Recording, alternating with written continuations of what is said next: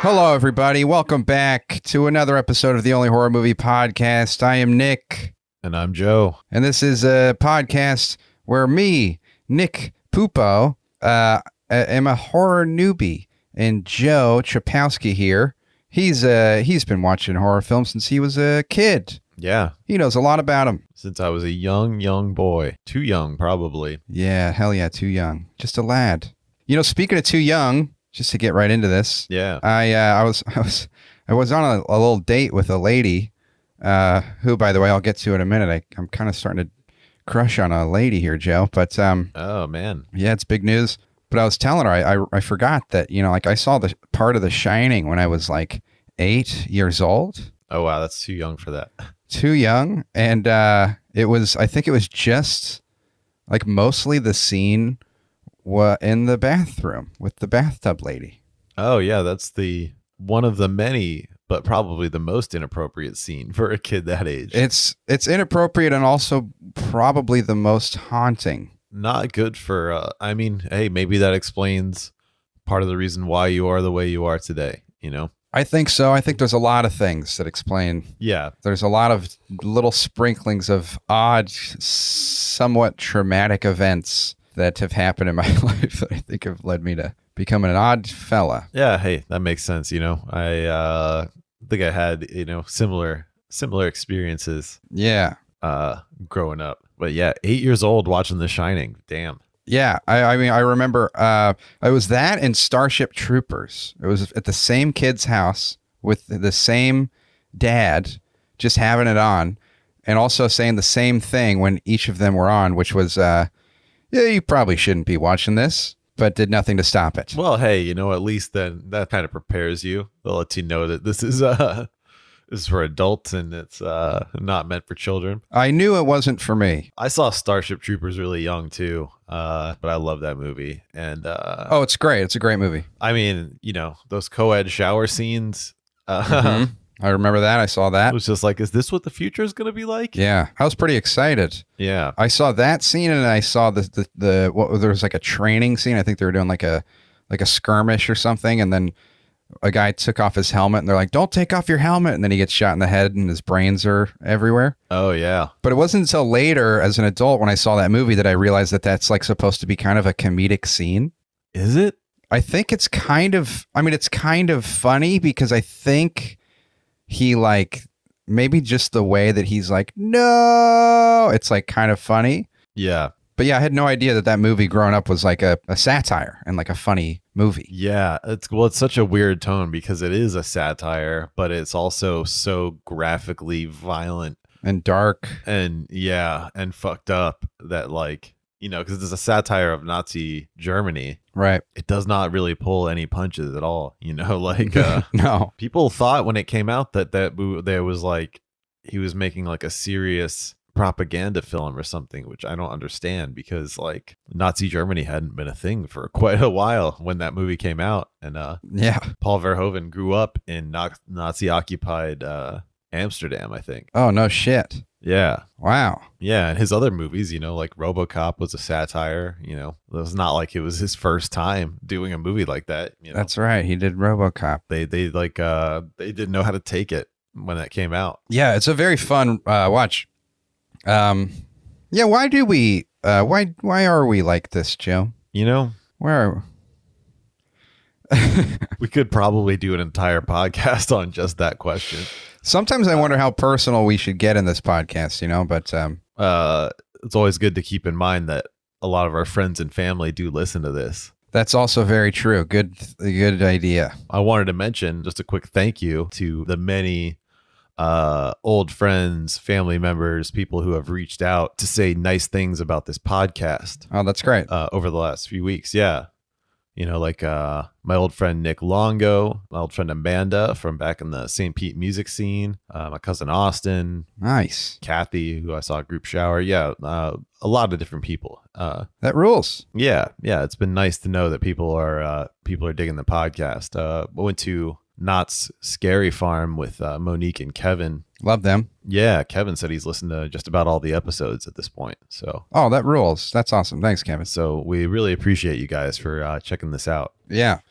Um, well, like I mentioned before, Joe, I did I did meet a lady, uh, and uh, I I'm I'm into her. It's kind of a it's an interesting uh, series of events that have led to this moment, but who knows what's going to happen. You know, I tend to be kind of flip floppy and not really know what I want. But I got to tell you, this this girl is Italian. Oh yeah, she's checking all the boxes for me. Uh-oh, that sounds that could be. The only, she the only problem is she uh, she she wants to move into L A and take my apartment, which is why we met up in the first place. And then it turned into a date. And then I was like, after we split up, I was like, hey, just so you know, I um, I'm like hesitant to ask you out like on a on a, a official date because uh, you know, you're moving to L A and I'm coming here, and you know, I don't know what you.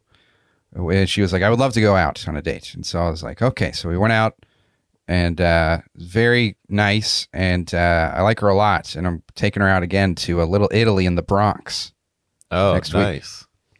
Yeah, really going full Italian, huh? You know. Yeah, well, it's funny. I've never dated an Italian woman before, and she's like full-blooded Italian. She uh, lived in Calabria, where my family's from, for a little while. I mean, she's from Georgia originally, but she like. Oh yeah, you guys might be cousins, huh? We could. Oh, oh, that's a fact uh, that could be true. I might want to do some research. Um, but yeah, uh, yeah, she's just very uh, sweet, and I'm very attracted to her. And oh boy, we'll see what happens, Joe. Man, well, you know, uh, it sounds like a nice thing. I hope it works out well. Thanks, man. I'm out here looking for a wife. Maybe that'll, uh, you know, if you, if you end up dating a girl who moves to L A, then you'll probably be back here more often than you even thought. Yeah, I think that that is a very real possibility. Um, it, it just all depends on how this Bronx date goes. And if this Bronx date is uh, really takes it up a notch, then uh, we're going to have to figure some stuff out. But who knows? We could go on a date and be like, you know what? It's just not uh, what we thought it was. Yeah. It's possible. You know, she might stab you.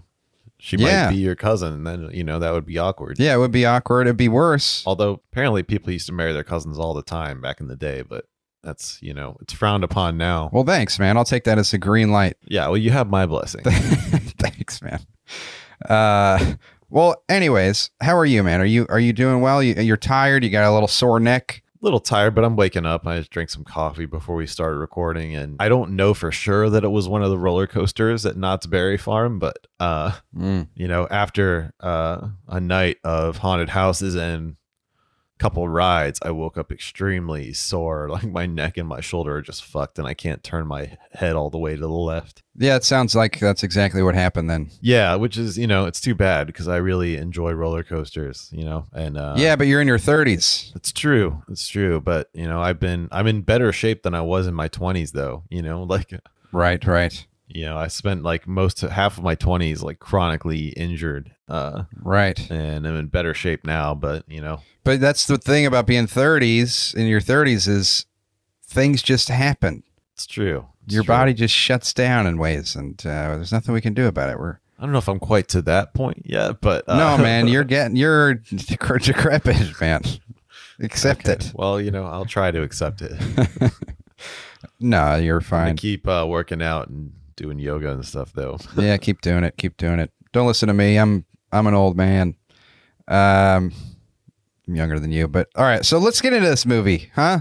Yeah. It's a, by the way, happy Halloween almost, folks. We're we're really coming up on it. Yeah, we're counting down the days, you know. We got like uh what like a week. Yeah. Just over a week out. Yeah, very exciting. This is going to be a nice fun Halloween.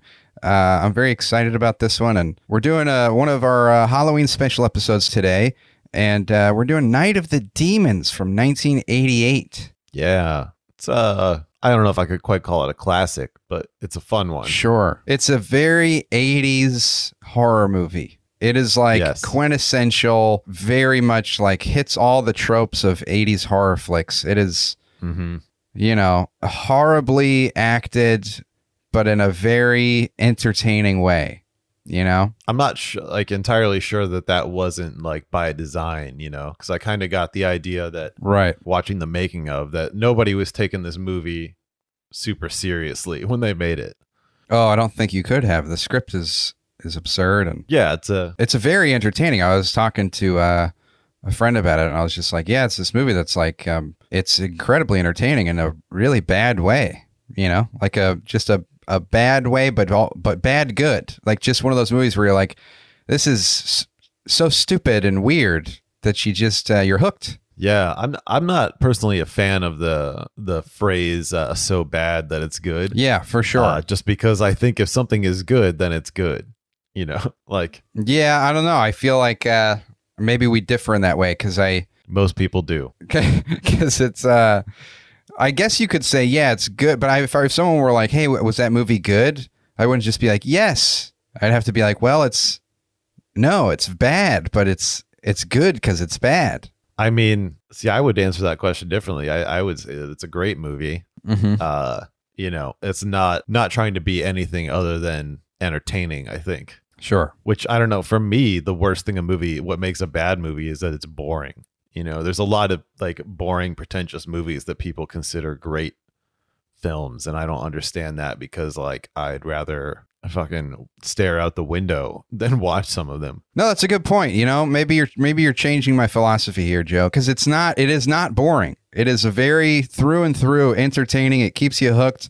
You know, there's not a dull moment. I mean, it's um I mean, but then to be fair, it is it's like it's super campy. Mm-hmm. It's low budget. You know, it's like basically a B movie. Mm-hmm. Uh, and it does borrow heavily from a lot of other like two movies specifically that it really takes like, I feel like ninety percent of what it is from. OK, uh, that would be The Evil Dead and uh, Demons. Oh, OK. Not night, just de just Demons. OK, Demons. All right. Yeah. Which is an Italian movie. Ah, Italians, Calabria. Where people go to a movie and then they turn into demons. Fantastic. Yeah. Yeah. Those Italians, they know, they know horror.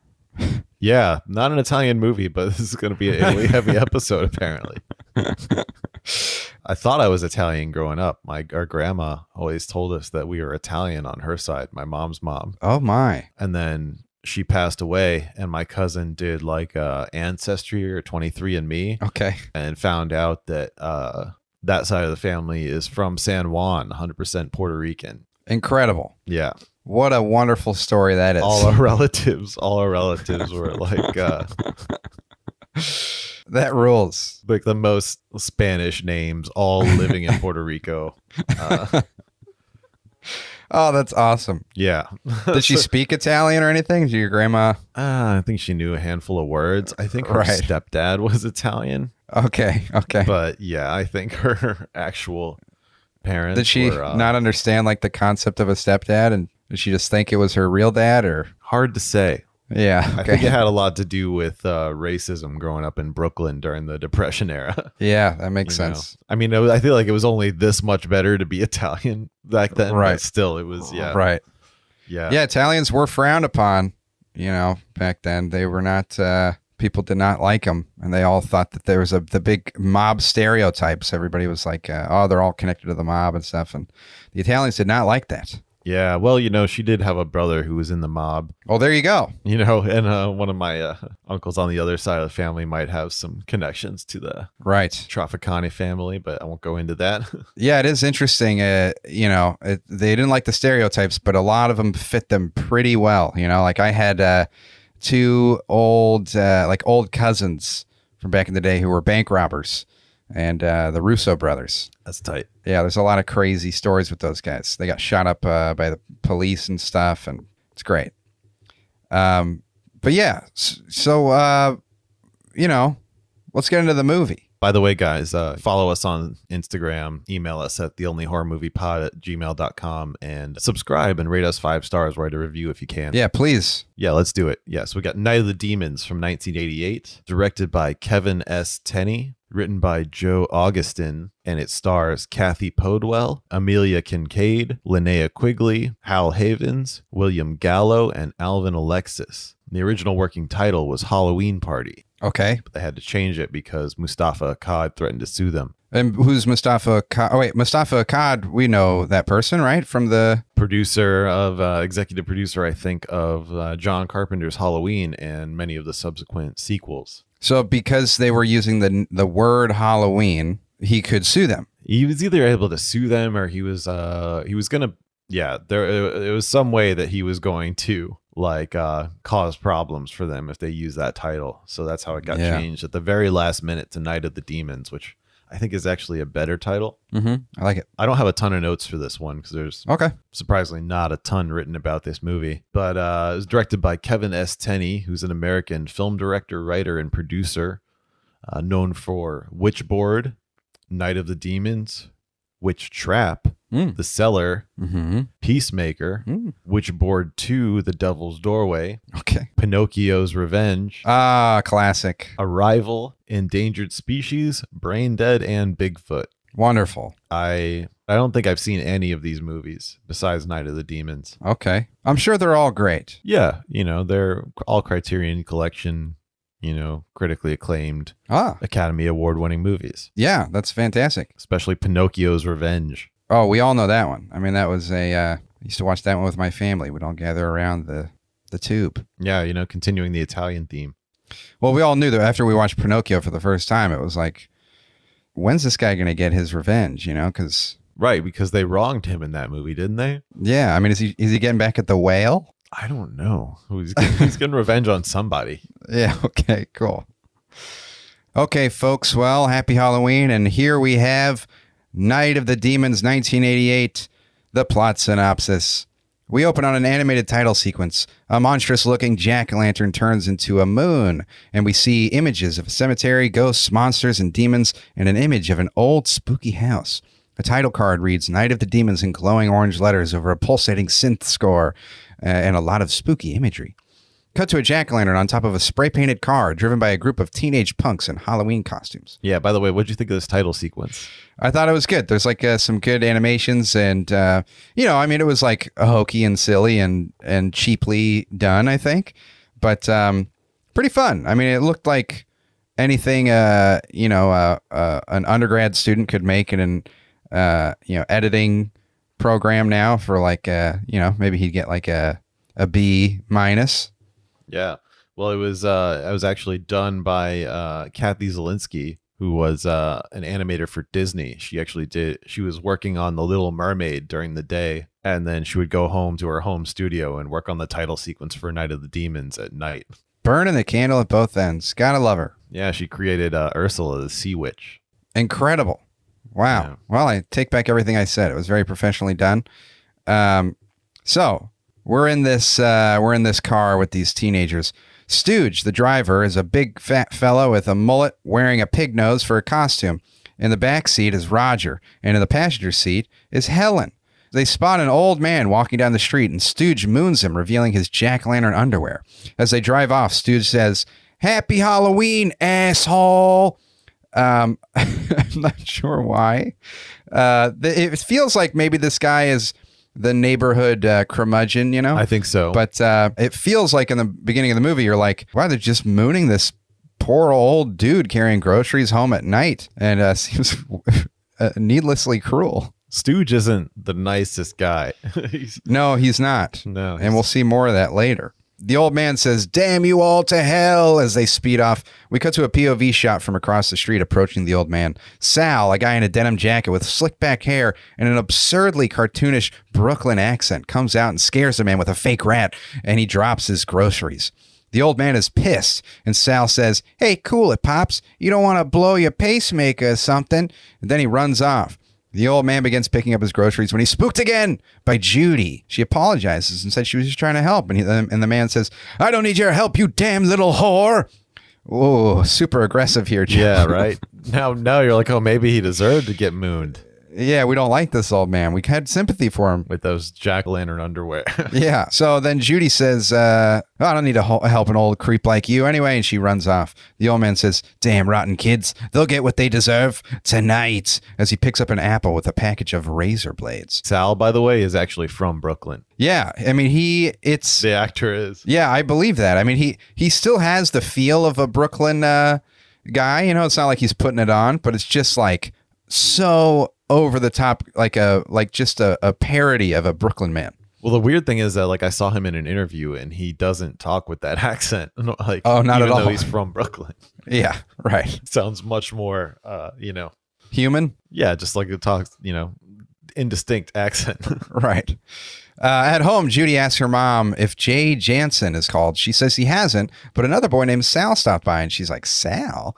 Jay calls and tells Judy instead of the school dance, they should go to this party thrown by a girl named Angela. During the call, Judy is changing, and we get a very gratuitous shot of her butt. I mean, almost uh, revealing her vagina. I mean, we were getting her pulling down her underwear and bending over. Um, just a big old shot of her butt. Yeah, she didn't want to be topless in the scene with the little brother, so I think that was the compromise. Yeah, I mean, that makes sense. Good for her. It's a very uh, tasteful lady. Uh, she says the only she says the only Angela she knows is a weird girl from history class and that she's into witchcraft and all sorts of creepy stuff. And Jay's like, yeah, uh, that's her. And, J- and Judy's like, ah, so uh, Jay. And he says that, you know, she's just a weird misfit who wants attention. Judy doesn't like it, but she says, who else is going to have a better Halloween party? It's like Christmas to her. Judy reluctantly agrees to check out the party before Jay informs her that it's being held at Hull, at, at the Hull House. She says, Hull House, Jay. Jay says he'll pick her up in twenty minutes and hangs up. Judy goes into her closet wearing only a see-through bra as she uh, opens her closet. Her little brother, Billy, pops out in a monster mask to scare her. Bah! He looks at her tits and says, wow, bodacious boobies, sis. You keep on growing. You're going to have to hire somebody to tie your shoes before she kicks him out. Yeah, that actor in an interview said that that is the only line from his entire career that he remembers. I mean, it's a pretty memorable line. Yeah. But uh, yeah, he's also a little shitbag, this kid. Yeah. The doorbell rings and Billy puts on his mask to answer the door to scare whoever rung it, but he can't see anybody. There's nobody there. Uh, the side door opens to the garage and uh, Sal pops out and scares him. And Sal says, I wish I brought a camera. You look like you dropped a load, Junior. Uh, he tells Billy to go tell his sister that Sal is here and to tell her that uh, he brought his pet snake for her to play with. Billy says that Judy is getting ready for another date, a-hole, and to get out of here. Sal bribes him with a dollar and to tell him where the party is. And then he steals Billy's mask. Cut to a close-up of a girl's pink underwear as she's bent over with her skirt riding up. Very uh, revealing shot here. And it lingers, too. Oh, it lingers for a long time. We're just held on this woman's butt. And, uh, you know, we can see all sorts of shapes through underwear. This is Suzanne, and she's she's bent over in pink heels with ruffle socks and a pink skirt, blatantly showing her underwear to distract the nerds, um, the two nerds behind the counter at a convenience store who are just oogling over, uh, over this lady's butt. Oh, yeah. They're just staring slack-jawed. And I yeah. think they were kind of like, uh, kind of points to the audience like, hey, this is you. Right. Absolutely. You know, like this is what you guys are. Absolutely. Uh, as she's uh, distracting the uh, the convenience store workers, Angela, her friend, steals supplies for the party. And it's a very effective plan. Angela leaves the station with uh, stolen goods while Suzanne says to the nerds, do you guys have sour balls? And one of the nerds says, well, sure we do. And she says, too bad. I bet you don't get many blowjobs. And she heads out the door. Suzanne, played by the great Linnea Quigley. Now, who is Linnea Quigley? She is uh, probably may, maybe the most prolific eighties B horror movie uh, actress of all time. Oh, yeah. One of the yeah, one of the notable uh, known as a scream queen, which is a, you know, kind of outdated and sexist term a little bit. But, you know, she's most uh, well known for Return of the Living Dead. Uh, and maybe oh. this movie. Oh, right on. But she's been in a bunch. Well, she's very good. Uh, outside, Suzanne is fixing her makeup and asks Angela if she remembered to invite cute boys to the party. She says, of course she did. She's going to scare the shit out of them. Cut to Judy getting ready. She's watching an old creepy cartoon with a sort of anthropomorphic spider catching a pair of terrified flies. Jay shows up for the date and awkwardly tells Billy he thinks his little sister is uh, is a really nice girl. And Billy asks if uh, if he's dating her because of her personality or her big cha-chas. Judy's mom offers some uh, offers Jay some fudge logs that look like tiny little dog turds, which he declines. And the, and then they head to the party. All this kid talks about is his older sister's tits. Yeah, he's really uh, just uh, infatuated with these things. Yeah, it's... Uh... kind of funny, but in a weird, creepy way. Yeah, I mean, he seems like kind of. He, I mean, yeah, they should make a. They really could have done a spinoff of this little Billy kid. I mean, he could have grown up to be a real fuck up. Yeah, actor seemed like a nice guy though. Yeah, well, I hope he's doing all right. Jay goes to kiss Judy a few times, but she pulls away and asks him to slow down. It's got that very, we're already, we're already hitting that very eighties trope of the, uh, of the guy. There's a line in Birbiglia's first one-man show, Sleepwalk With Me, where he makes a joke about this.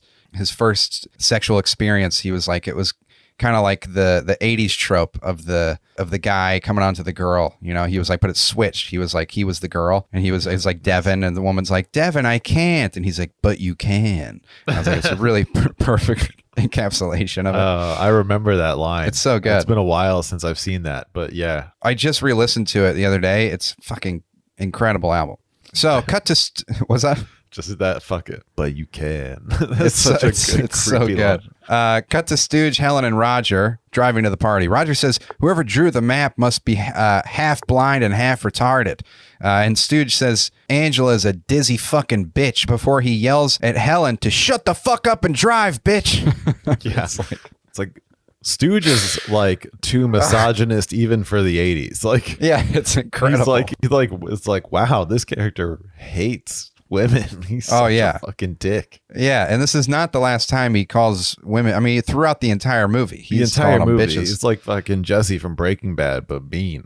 Right. He uh after he says uh shut up and drive, he jerks the wheel, causing the car to spin violently. We cut to Jay and Judy picking up their friends Franny and Max.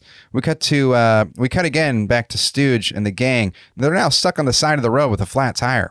Helen thinks they made a wrong turn, and Stooge says, and Stooge says he knows where the whole house is, and it ain't far from here, so shut up and start walking. Roger says, this is a line I like, he says, uh, walk? Are you fat and dumb? Uh, it's a really solid line there. Yeah, and the answer is kind of, yeah. Yeah, for sure. So Jay and Judy and Max and Franny all pull up Uh, in their car, and they said, hey, you need a hand? And they say, yeah. And then they all give him an, an applause as they drive away. Nice little uh, misdirect there. Nice little prank. Yeah. It reminds me of uh, what big assholes high school students were, you know, in the early two thousands when I was still in high school. Yeah. I'm. Um, it's definitely reminiscent of that. We were a bunch I've, of fucking dickheads, you know? Yep. Uh, one time I, I, I one, one time I was at a stop sign, and then this guy, uh, after school, ran the stop sign. And then I was so mad at him that I followed him. And I was like honking at him. And then he got out of his car. And he walked up to me. He's this massive dude. And he walks up to my car. And he's like, you got a problem? And I was like, no, I do not. uh. Yeah, high school, man. So Judy and the crew pull up to the Hull house, an old funeral parlor. They discuss how a member of the Hull family went crazy and slaughtered the entire family and then himself. The group are uh, the group are very excited to uh, party in this place, except for Judy, who is still pretty reluctant.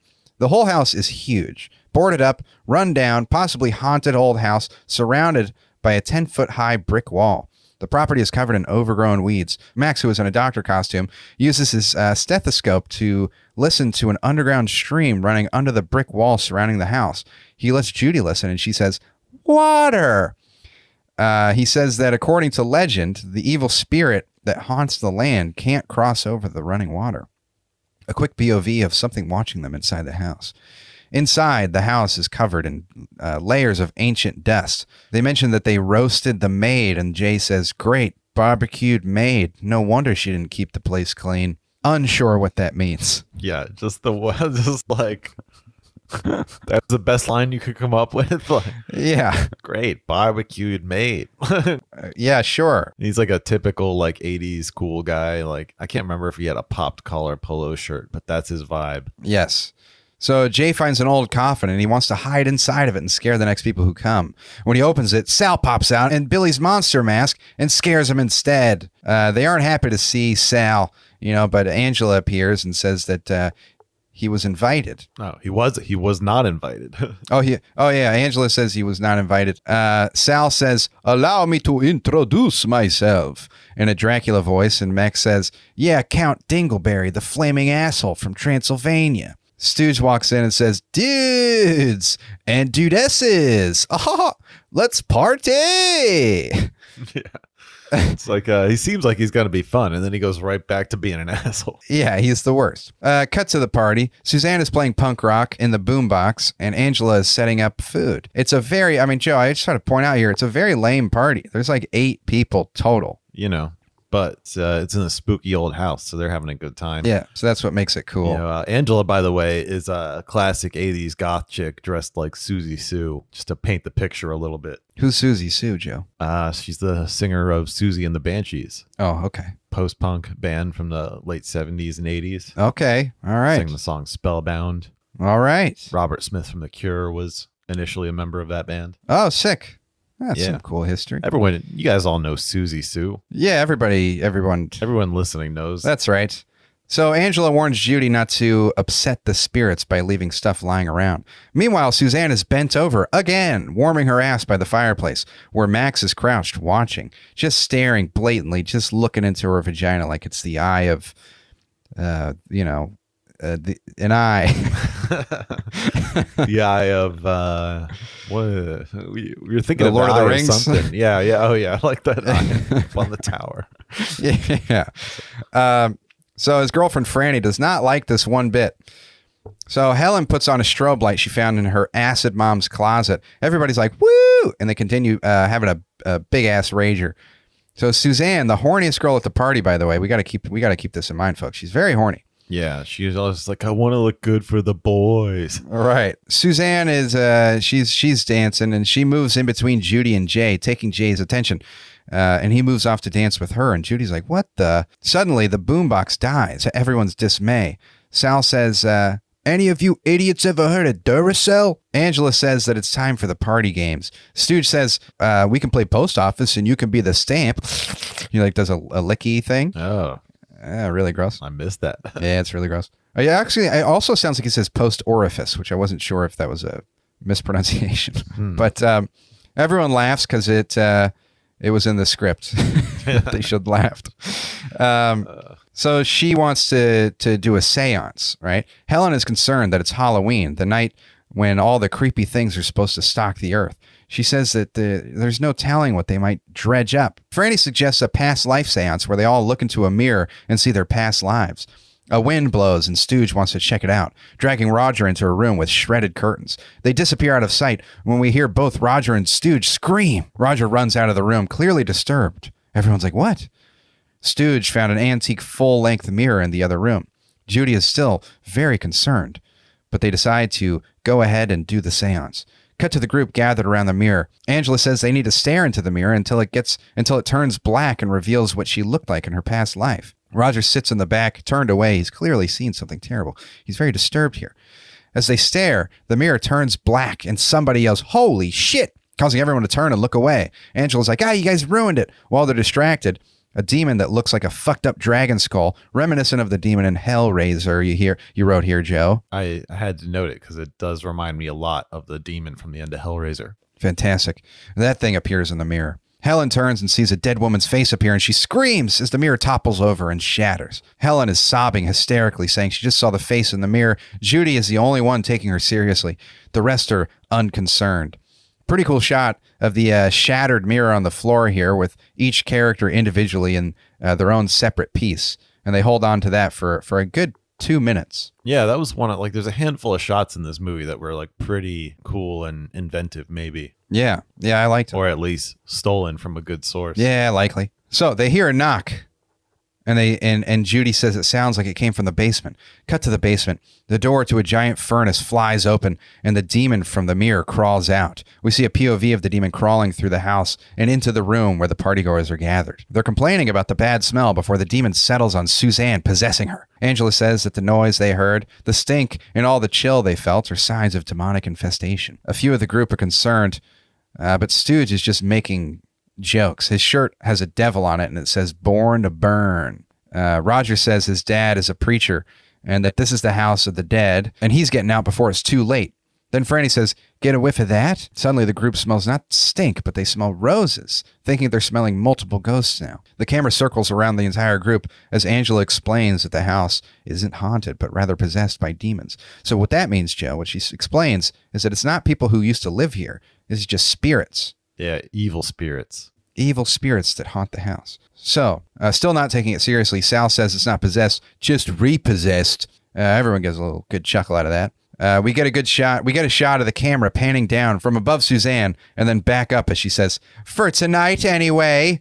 in a deep, strange voice. Helen's, uh, Helen and Roger want to leave, but everybody else wants to stay and party. Stooge thinks, uh, Stooge says, I think this is what he says, Joe. Yeah, eat a bowl of fuck. That is what he says. All right, nailed it. So something is clearly up with Suzanne as Helen and Roger head out the door to go home. Jay asks Judy to explore the house with him. Suzanne says she wants to find the bathroom, and Sal offers to go along to protect her, but says she'd rather take Stooge because she's in the mood for pork tonight. Before she leaves, she turns to Angela and makes out with Angela, much to Angela's surprise.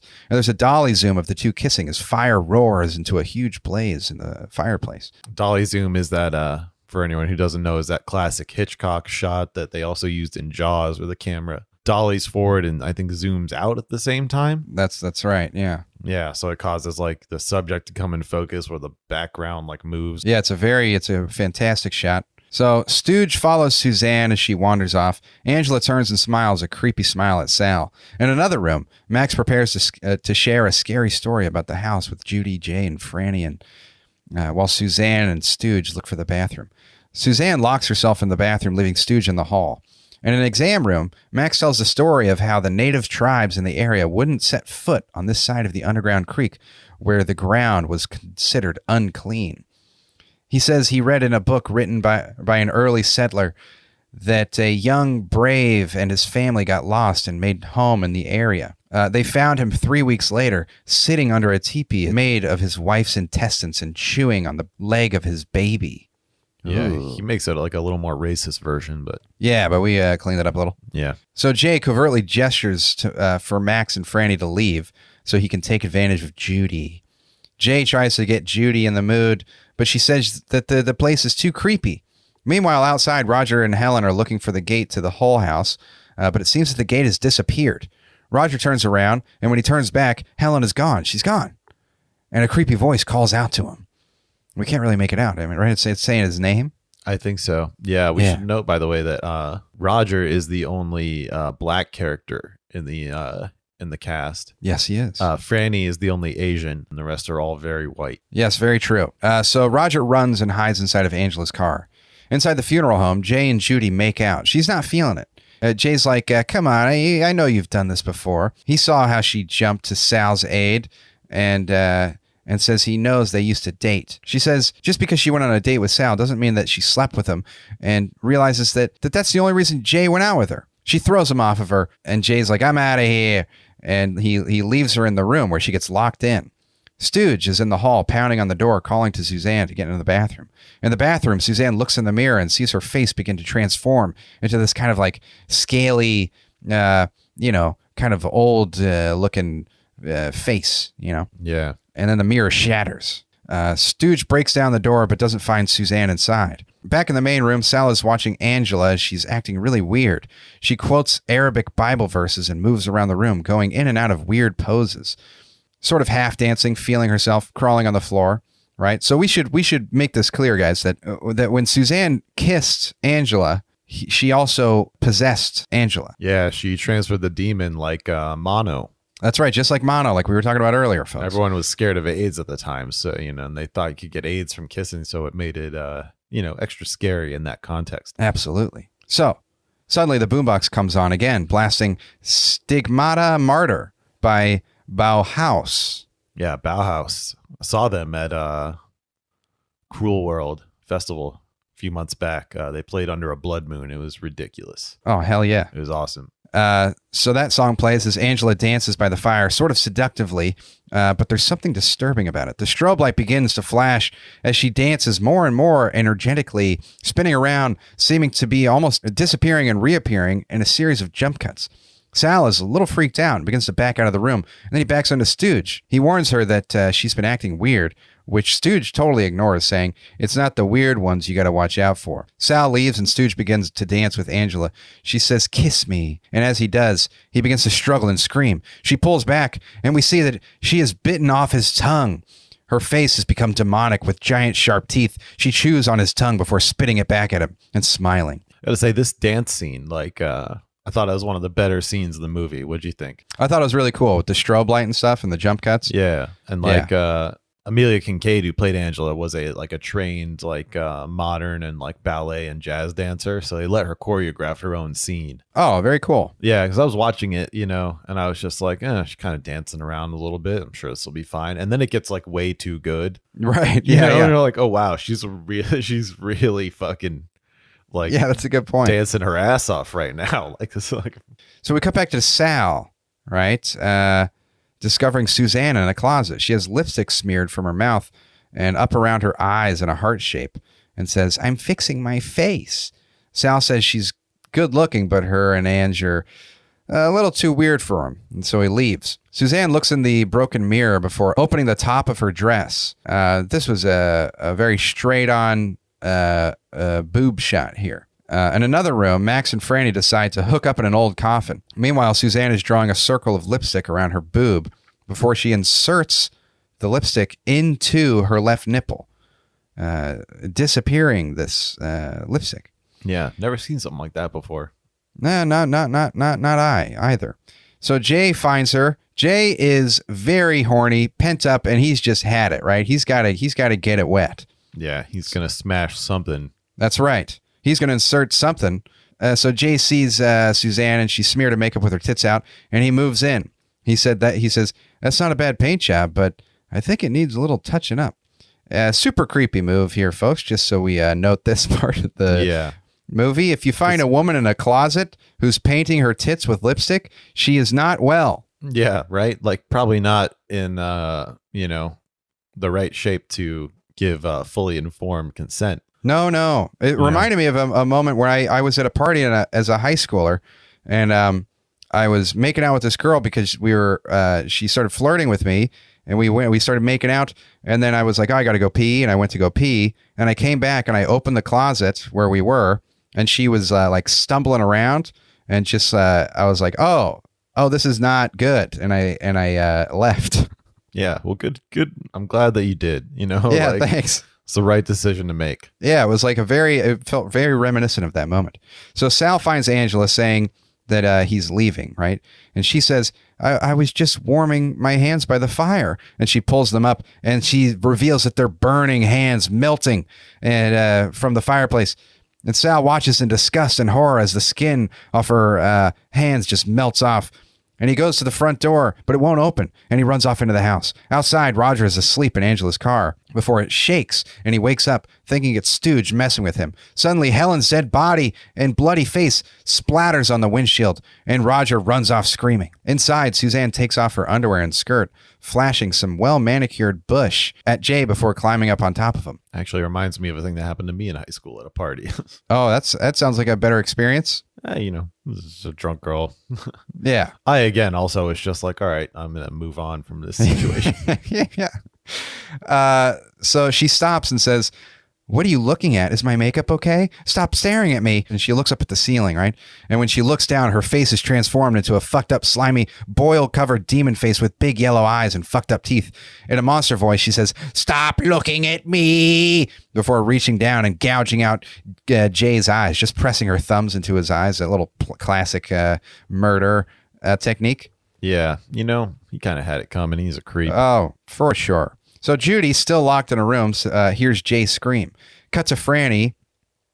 Uh, cut to Franny sits up from having sex in the coffin with Max. They're both sore from fucking in a coffin, and he complains that it's worse than his brother's V-dub. Suddenly, Demon Stooge appears. He snaps Franny's neck and goes to shut the coffin lid on them, uh, repeatedly slamming it down on Max's arm as he screams. Cut to Roger, terrified, sneaking around the house. Behind him, Angela's voice says, welcome back, Roger. And he turns to see Demon Angela behind him. He runs off into Sal and says Angela's possessed and something happened to Helen. Angela walks past the other end of the hallway as they hide just out of sight around the corner. Meanwhile, Demon Stooge is trying to get into the room where Judy is locked up. Uh, she says she thinks it's Jay coming back for her, uh, but Stooge gets distracted and walks away, leaving her there. Sal and Roger are looking around the uh, Sal and Roger are looking around for a way out when Judy calls for help from the other side of the door. Roger is concerned, but Sal breaks open the door and runs in uh, to look for her. There's a moment where, you know, she won't come out, but then there's a little jump scare. She jumps into his arms right before Demon Angela begins to float towards them from down the hall. Judy collapses out of sight, but Sal grabs her and they run into another room and close the door behind them. Inside, Judy discovers Suzanne sitting with Jay's head in her lap. His eyes have been gouged out and she says, "Hey, how about an orgy? I'm sure we can try and get Jay hard again." And Sal says, "Judy, run!" Suzanne turns into a demon, knocks Sal through a window. Judy runs off in the other direction before Suzanne turns back to normal and says, "Run, Judy, run! See, Judy, run!" And she's laughing creepily. Uh, Judy turns down the hall where all the doors are slamming shut on their own. In another direction, a door opens and she runs inside. She's in the room with the coffins, Uh, finding Max's severed arm just before it, it, it comes alive and grabs her ankle. She screams, and as she does, the coffin opens up behind her, and undead Max and Franny sit up, reaching for her, moaning like zombies before she runs off. Judy goes to the front door, but it won't open. She heads upstairs to a darkened hallway. Sal wakes up in a pile of broken glass. He's in an enclosed air shaft and uh, climbs up a water pipe to the other side of the house.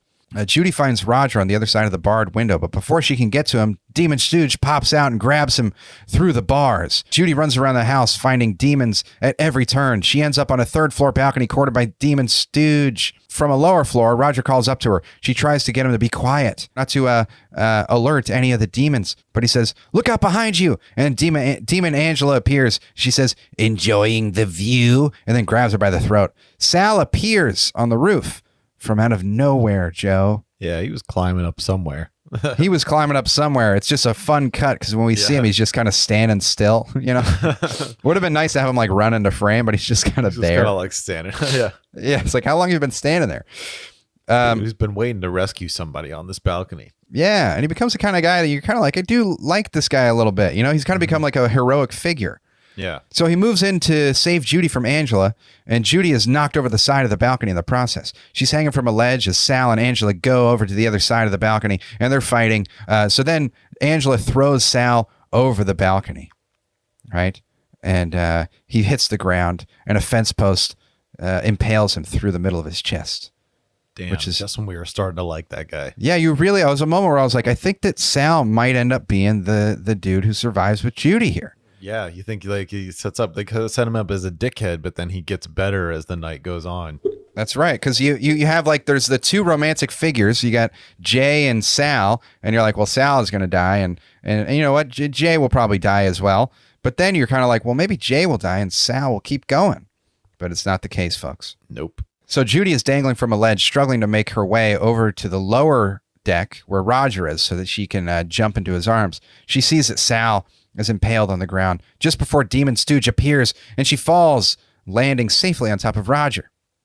Stooge jumps down, landing right in front of them before they run off, only to find Angela waiting at the bottom of the stairs. We see that a headstone has sprouted up by Sal's body, marking his birth and death, which reads, "Tonight." Angela chases Judy and Roger through the house and into the basement. They find a room where they lock themselves safely inside, and they begin to laugh. "Oh, we made it." And they keep laughing, but then Roger begins to sob, and Judy comforts him, saying that she knows that they're going to make it. She finds a door to a huge incinerator. Roger wants to pray first. That's Roger's big plan. He says, "Why don't we pray?" And Judy says, "I've been praying all night." And uh, that's good. That's good enough. You know, it's, uh, pray, prayers aren't working here, folks. Well, I mean, they're still alive at this point, you know. Yeah, I guess you're right. So Judy figures out uh, that the door is an, is uh, is to an oven, and she finds an old skull inside before slamming it shut. The demons are banging on the door of the crematorium, demanding Roger to open the door and give them Judy. He tells them to go to hell, and they say, "Not tonight." Judy works out that they're, they aren't going to go to hell because it's Halloween, and that they just have to wait until the, till dawn. They just have to wait until dawn, and they'll be okay. The hinges start coming off the door. The demons are opening it with their demon powers. Judy says that they need to find a weapon. She pulls out the gas pipe of the incinerator and starts spraying gas. And she says, okay, hold on. This is another thing I like. So she pulls the pipe of the incinerator and it starts spewing gas. And then she says, "Gas," just naming another element, you know? Yeah. Which I really liked. She does have a lot of those lines. She just says a word, like real surprised. Yeah. Yeah. It's funny because she's uh, Judy. Also, the character is just like over the top, like innocent seeming. Yes. Like she's like so sweet. It's almost just like, yeah, come on. Absolutely. She's also dressed as Alice in Wonderland. That's correct. That's what it was. As the demons try to break through the door, Judy manages to light the lighter, creating a makeshift flamethrower with the gas leak and roasting Demon Stooge and Angela. Roger shuts off the gas. They're okay. But suddenly the skeleton arm reaches out and grabs Roger, and he runs off, abandoning Judy. Uh, not cool, Roger. Yeah, no, he's, he's very afraid. He's a coward, but as he runs off, all the doors in the house begin to slam shut. They end up at the front door. Roger says they can't get out just before Undead Jay appears right behind him with gouged out eyes. And now I like the way that Jay looks. You know, he's got like this big frown on his face, you know, mm-hmm. uh, it's just it's a it's a great he's much more entertaining. And uh, uh, I'd, I'd much rather hang out with Undead Jay than the other one. Than than alive Jay? Yeah, I'd much rather ha hang out with an Undead Jay with no eyes. Yeah, at least seemed like a preppy douche. I didn't like him. No, nobody does. So from the other room, Demon Angela asks what's the matter with Judy and says, "Don't you like your blind date?" Oh, what a cute line. These demons love puns. They love puns. That's one thing we know. And there's a lot of them. So the demons and undead party guests are surrounding Judy and Roger. And then, so then Roger says, "You won't get me." And then he dives through a window, abandoning Judy once again. So Judy follows him inside and tells him that they have to get past the wall and cross the underground stream. He tells her that there's no gate, and so they have to start climbing up a dangling piece of barbed wire. Roger starts climbing up the, the wire and screams as he does because his hands are just being chopped up, and uh, he makes it to the top, and Judy begins to climb up, but the burnt, blackened stooge grabs her, leaving her leg blistered from his hot body. Uh, hot body, uh, it's a, in a different context here. Temperature-wise, hot body. That's right. Although, you know, some people, you know, Stooge is going to be just their type. He's tall and thick, has a sweet mullet. Absolutely. And some people feel like having pork, another pun that we uh, mentioned earlier. Mm-hmm. So the rest of the demons and undead come outside and begin to claw at Judy as she screams, and Roger falls over to the other side of the wall. Judy's starting to slip, screaming for Roger. Um, and, and, and he's just over on the other side of the wall. He's closing his ears because he doesn't want to hear it. We're, we're like, come on, you know, you, you're being a real coward here, folks. He's just, he cannot build up the courage. But just as she's about to lose grip, he grabs onto her hand at the last minute. And she says, and he says, "Climb, girl, climb." He manages to pull her up, and they make it to the other side. Inside, the demons collapse into a pile of smoke, and Judy and Roger watch as the dragon skeleton demon head roars and begins to collapse in on itself until it disappears. I was gonna say, the way the demons go is kind of anticlimactic. They just kind of like, yeah, it's kind of like sort of like, you know, it's like go down out of frame, and there's just smoke. You're like, are they burning? Yeah. Are they just right. turning into dust? What's happening? Yeah, you don't really know what's going on with them. Yeah. uh, but the sun comes up, and Judy and Roger are walking home, bruised, bloody, and filthy. Uh, they pass the old crotchety man's house from earlier. He calls them rotten pig trash for no real reason. He's just an old mean guy. As they pass, uh, as they walk by, and uh, he says, "They'll all rot in hell." The old man goes inside, and his wife serves him coffee and pie. She says, "Good morning, dear." And he replies, "Yeah, what's so good about it?" before digging in. She asks how she likes the food, and he says, "It's okay." And his wife says, "Just okay? You used to love my homemade pies." And he says, "It's homemade? When did you make this?" She says she had to do something with all those leftover apples that he had, and his face scrunches up, and his, his, his body starts to tense and shake. He cries out as a razor blade shreds its way out of his neck, and then his head falls dead into his plate. His wife walks up with her coffee cup and kisses his, his, uh, the top of his head, and she says, "Happy Halloween, dear," and takes a sip of her coffee before credits roll. Yeah. Uh, very interesting way to end this movie, um, kind of with like a... almost with like a non-plot. Yeah. Yeah, you know. It doesn't have anything to do with the movie. This old man from the beginning of the movie, just, they set it up by he's going to try and kill these little, uh, you know, cut these little kids' mouths with razors and their apples. And then we cut back to that later, and, and that's how we end, is this old lady murders her shitty husband. Gives him a taste of his own medicine, you know? Yeah. But it is a classic Halloween thing, you know, the... the apples with razor blades. Absolutely, it is. In the Misfits song Halloween, you know? Right. Danzig mentions candy apples with razor blades. See, now that's where I'm... That's uh, candy apples uh, with razor blades makes more sense than just regular old apples. Yeah, but hey, they didn't have the budget for the extra coating. They just had... It's, I don't know. It's just weird because I, I we were all war warned as kids, right? We grew up in the nineties, and and uh, when we were, were trick-or-treating, that was one thing that was like... I don't know where it came from. I don't know what the origin of that is, but it had to have been like one... Just an urban legend, I think. Either urban legend or just one case where it may have maybe one time happened and then it became uh, a thing. It was always know? like, uh, check your candy because people will put drugs in it. And it's like, uh, yeah, drugs are nobody, nobody's giving out free drugs. Shit's no, expensive. Nobody was giving out free drugs. Even like the even rich people who do drugs don't have extra drugs. Yeah, they're not like, I'm going to sprinkle this uh, this Kit Kat with some of my leftover cocaine. Yeah, would have been nice. Crystal meth, Pop Rocks, or whatever it is. Yeah, that would have been fun.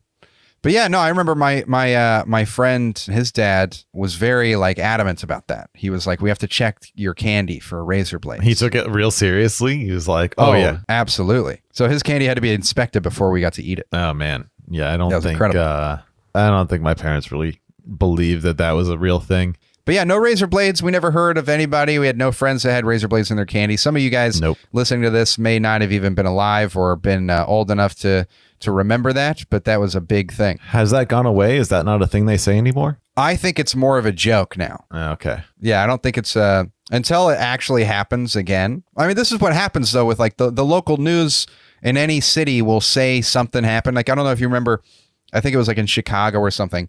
There were like a group of, of kids or a, a, a couple of group of kids that were playing something called the knockout game. Do you remember this craze? Yeah, yeah, that was a big, yeah. Yeah, people were going up to just random people on the street and decking them and, and, and knocking them out on the street. And then it was like the knockout game. And it became like this kind of like blown up thing where it was like, just, you know, watch out for groups of kids walking down the streets, you know? Oh, yeah. Yeah, they, they yeah I remember that. Punch you in the face. I remember, too. Yeah, it was like when they uh, said, like, what was it? Like, it was a Slender Man or one of those other, like, creepypasta things. And they were like, ah, oh, it's making kids all over kill themselves. Like, yeah. And commit murder and stuff. Yeah, it's pretty fun with stuff. I mean, it's, it's, I think stuff like that still does blow up. If it's something that we're unfamiliar with, that we haven't seen before, and it happens one or two times, Uh, the, the, the media outlets are going to try to blow it up, you know? I don't oh, think it's yeah. as common now with, with social media and stuff, but... I mean, but if the local news can cause a panic, they will. Absolutely. You know, and like so many gullible people will just buy into that shit so easily. Absolutely. The the check your candy thing features prominently in our next movie, by the way. Oh, yeah, what's what's our what's our next movie? Uh, it's Trick or Treat. Ah. Trick apostrophe R treat, not to be confused with Trick or Treat. From the eighties. Ah. Very different movies. Oh, fantastic. Yeah, but yeah, I think that's a fun way to end the movie with the, the razor blade coming out of that old asshole guy's neck, even though it doesn't have anything to do with the rest of the plot at all. It has nothing to do with the plot. Um, and it also is a thing where you're like, uh, yeah, I mean, you know, you, you got to suspend your disbelief uh, one hundred percent here, because how could a man put a razor blade in his mouth and not catch it before it's he swallows? Yeah, chew it up and swallow it and not notice it till it's all the way down. Right. But and then I also like that it it's just it like more fun. Oh, it's much more fun. But yeah, that it just almost like uh like it almost like projectile shoots out of his neck, you know, in a way mm-hmm. that's very fun. Uh, but yeah, great watch. I mean, it's it's a very entertaining movie, and like Joe said, it's not boring. It is very campy, um, and I I I I. I think I somewhat or fully uh, retract my statement about it being so bad that it's good. It is a very specific brand and genre of film. And for that, great watch. Yeah. You know, it's like, if you want to consider it bad from like a, I don't know, the fact that it's just like a movie that didn't take itself seriously, that's, you know, totally fair. It's just my personal point of view is that, you know, if a thing is good, it's good.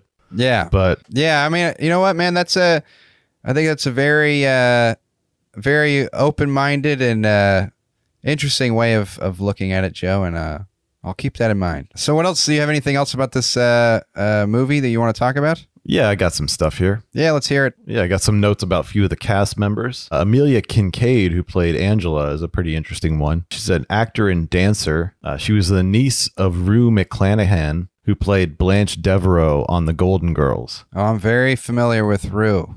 Yeah. Uh, yeah. She apparently visited the set of Night of the Demons. Oh, right on. Yeah. I've watched a lot of Golden Girls. I've seen a bit. It's a good show. Yeah. Fun show. My only problem with Golden Girls is that, um, especially in the first season, the plot of every episode is somebody's coming over mm.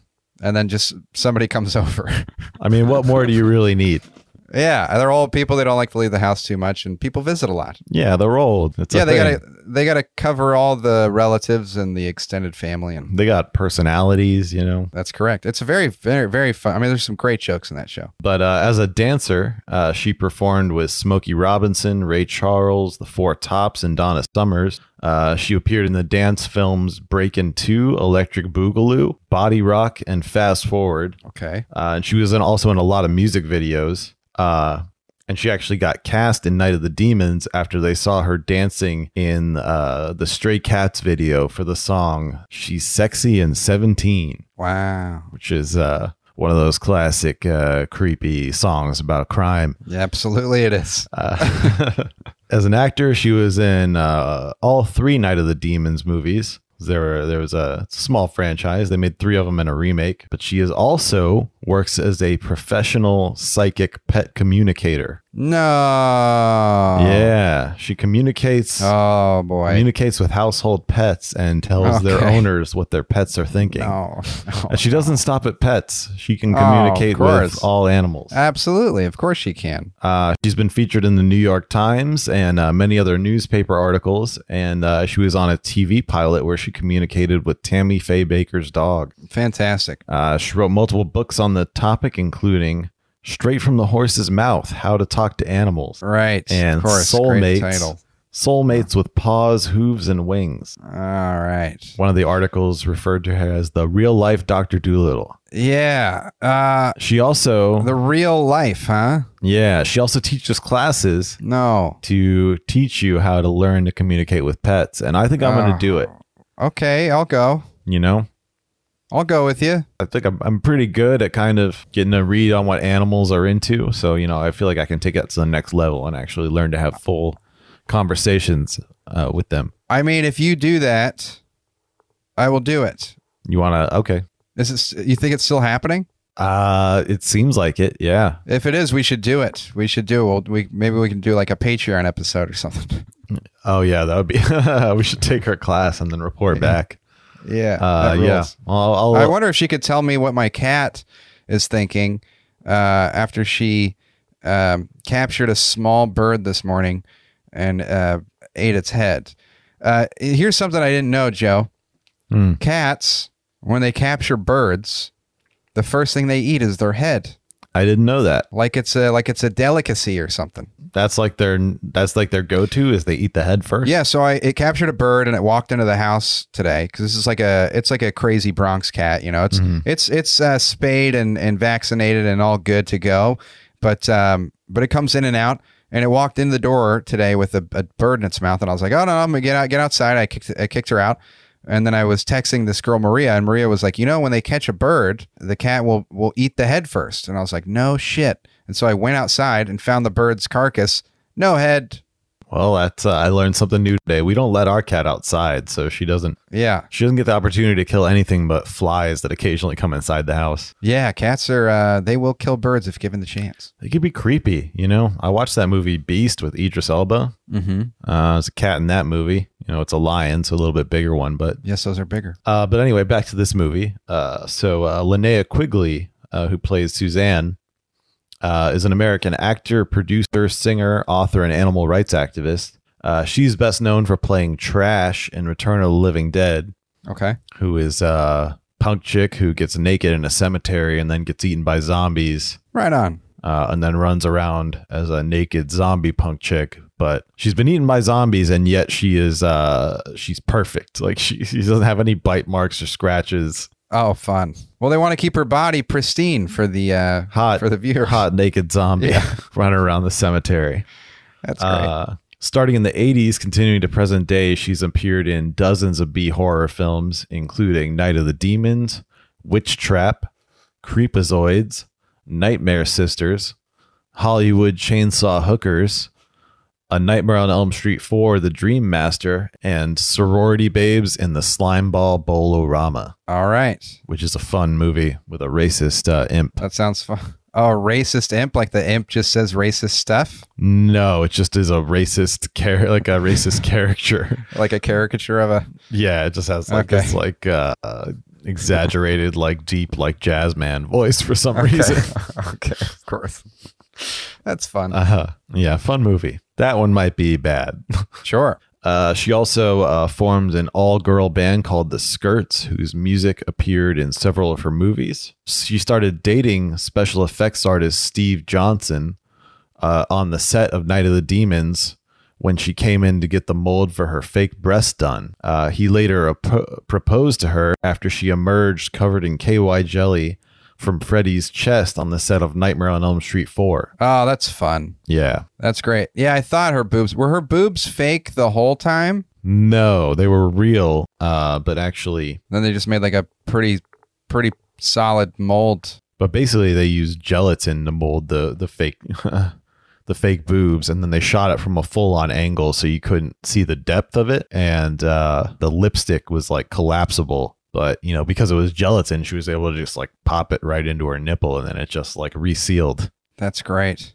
Got a few notes here, and this is the last bit I have from uh, You're Invited, Making Night of the Demons. Okay. Many aspects of the script were rewritten to accommodate the small budget and the house that was used as the shooting location. So the budget was like just under a million dollars, I think. Okay. And uh, they shot it at a house that was right in downtown L A. Okay. Cast actually lived in the house, which they found extremely creepy, claimed to hear weird noises. Uh, Alvin Alexis, who played Roger, felt like it was really haunted.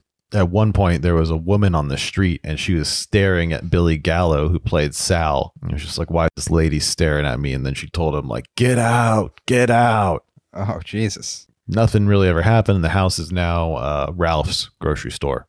Okay. It was on a, it was shot on a busy street, but then they used like uh, matte paintings or something to make it look like it was up on some hill. Sweet. James W. Quinn, who played one of the convenience store clerks, did all the demon voices, which he learned to do by uh, mimicking the demon voice from The Exorcist as a kid. Oh, right on. That's cool. Yeah.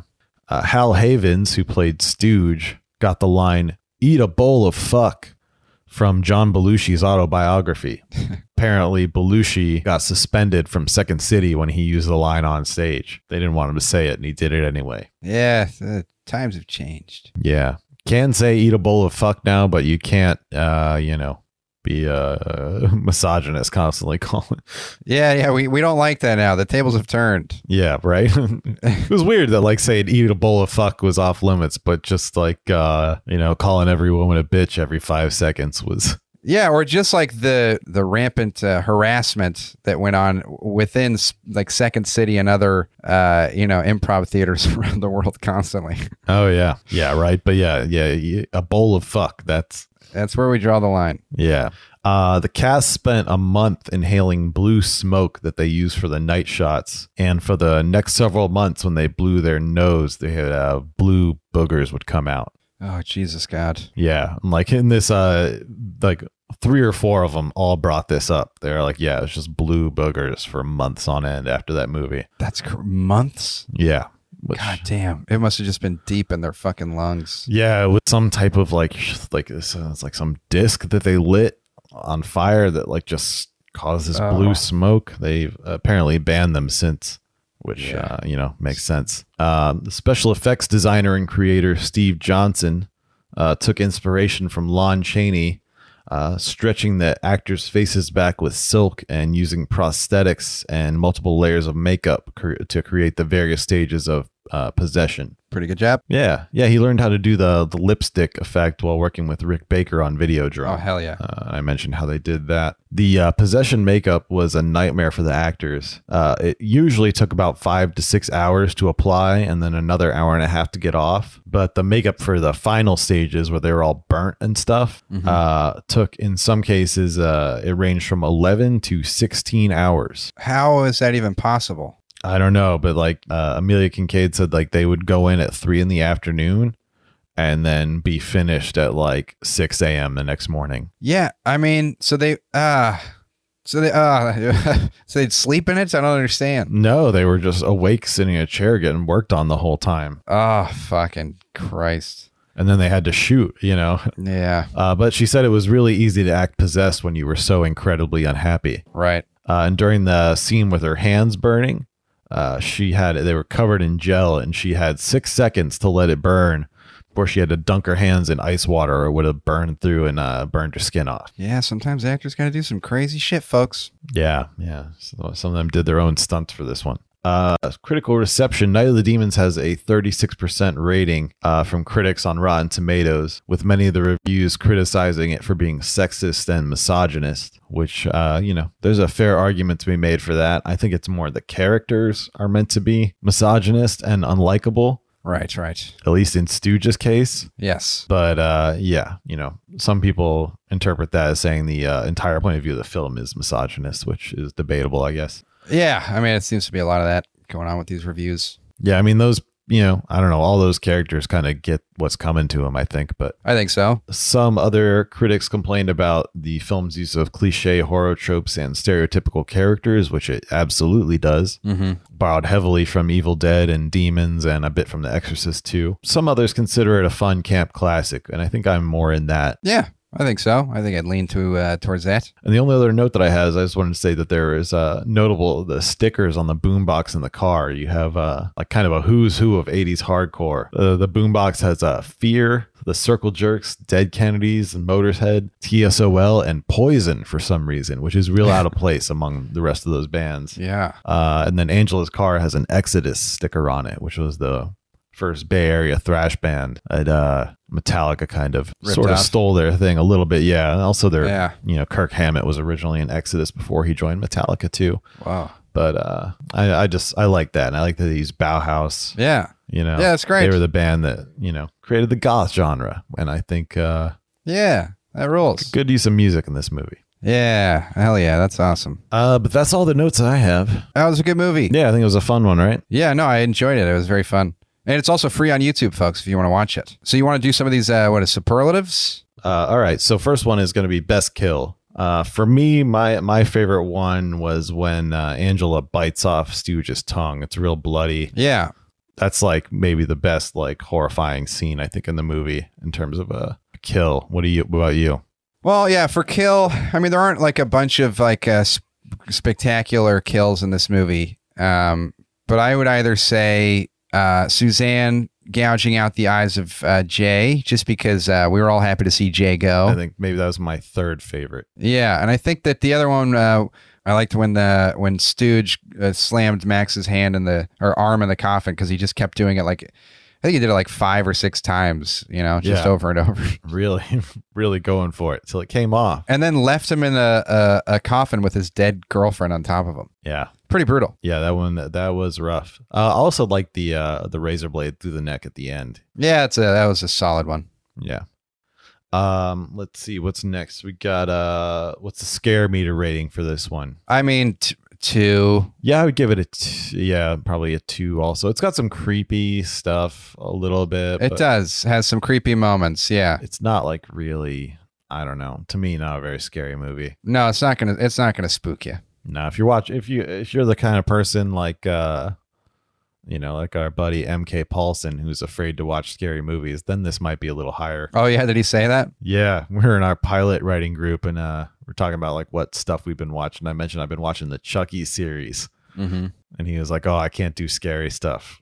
A lot of people say that. A lot of uh... it's funny to me because he's a big dude. He's like six foot two, you know, like right, yeah, yeah, but can't handle it. No, I run into a lot of people who say that they can't, they just can't do it because they get spooked. And I'm like, I get it. Yeah. I actually talked to some people who listen to this podcast and they're like, oh, I can't watch scary movies, but it's fun to learn about them. Yeah, that rules. All right. So uh, gore score on this one, I think it's five out of ten, six out of ten Savini's. Yeah, I would give it, I would probably, I'm going to have to be right there with you, Joe, on that one. I think a, a five out of six, five to six Savini's for this one. Yeah.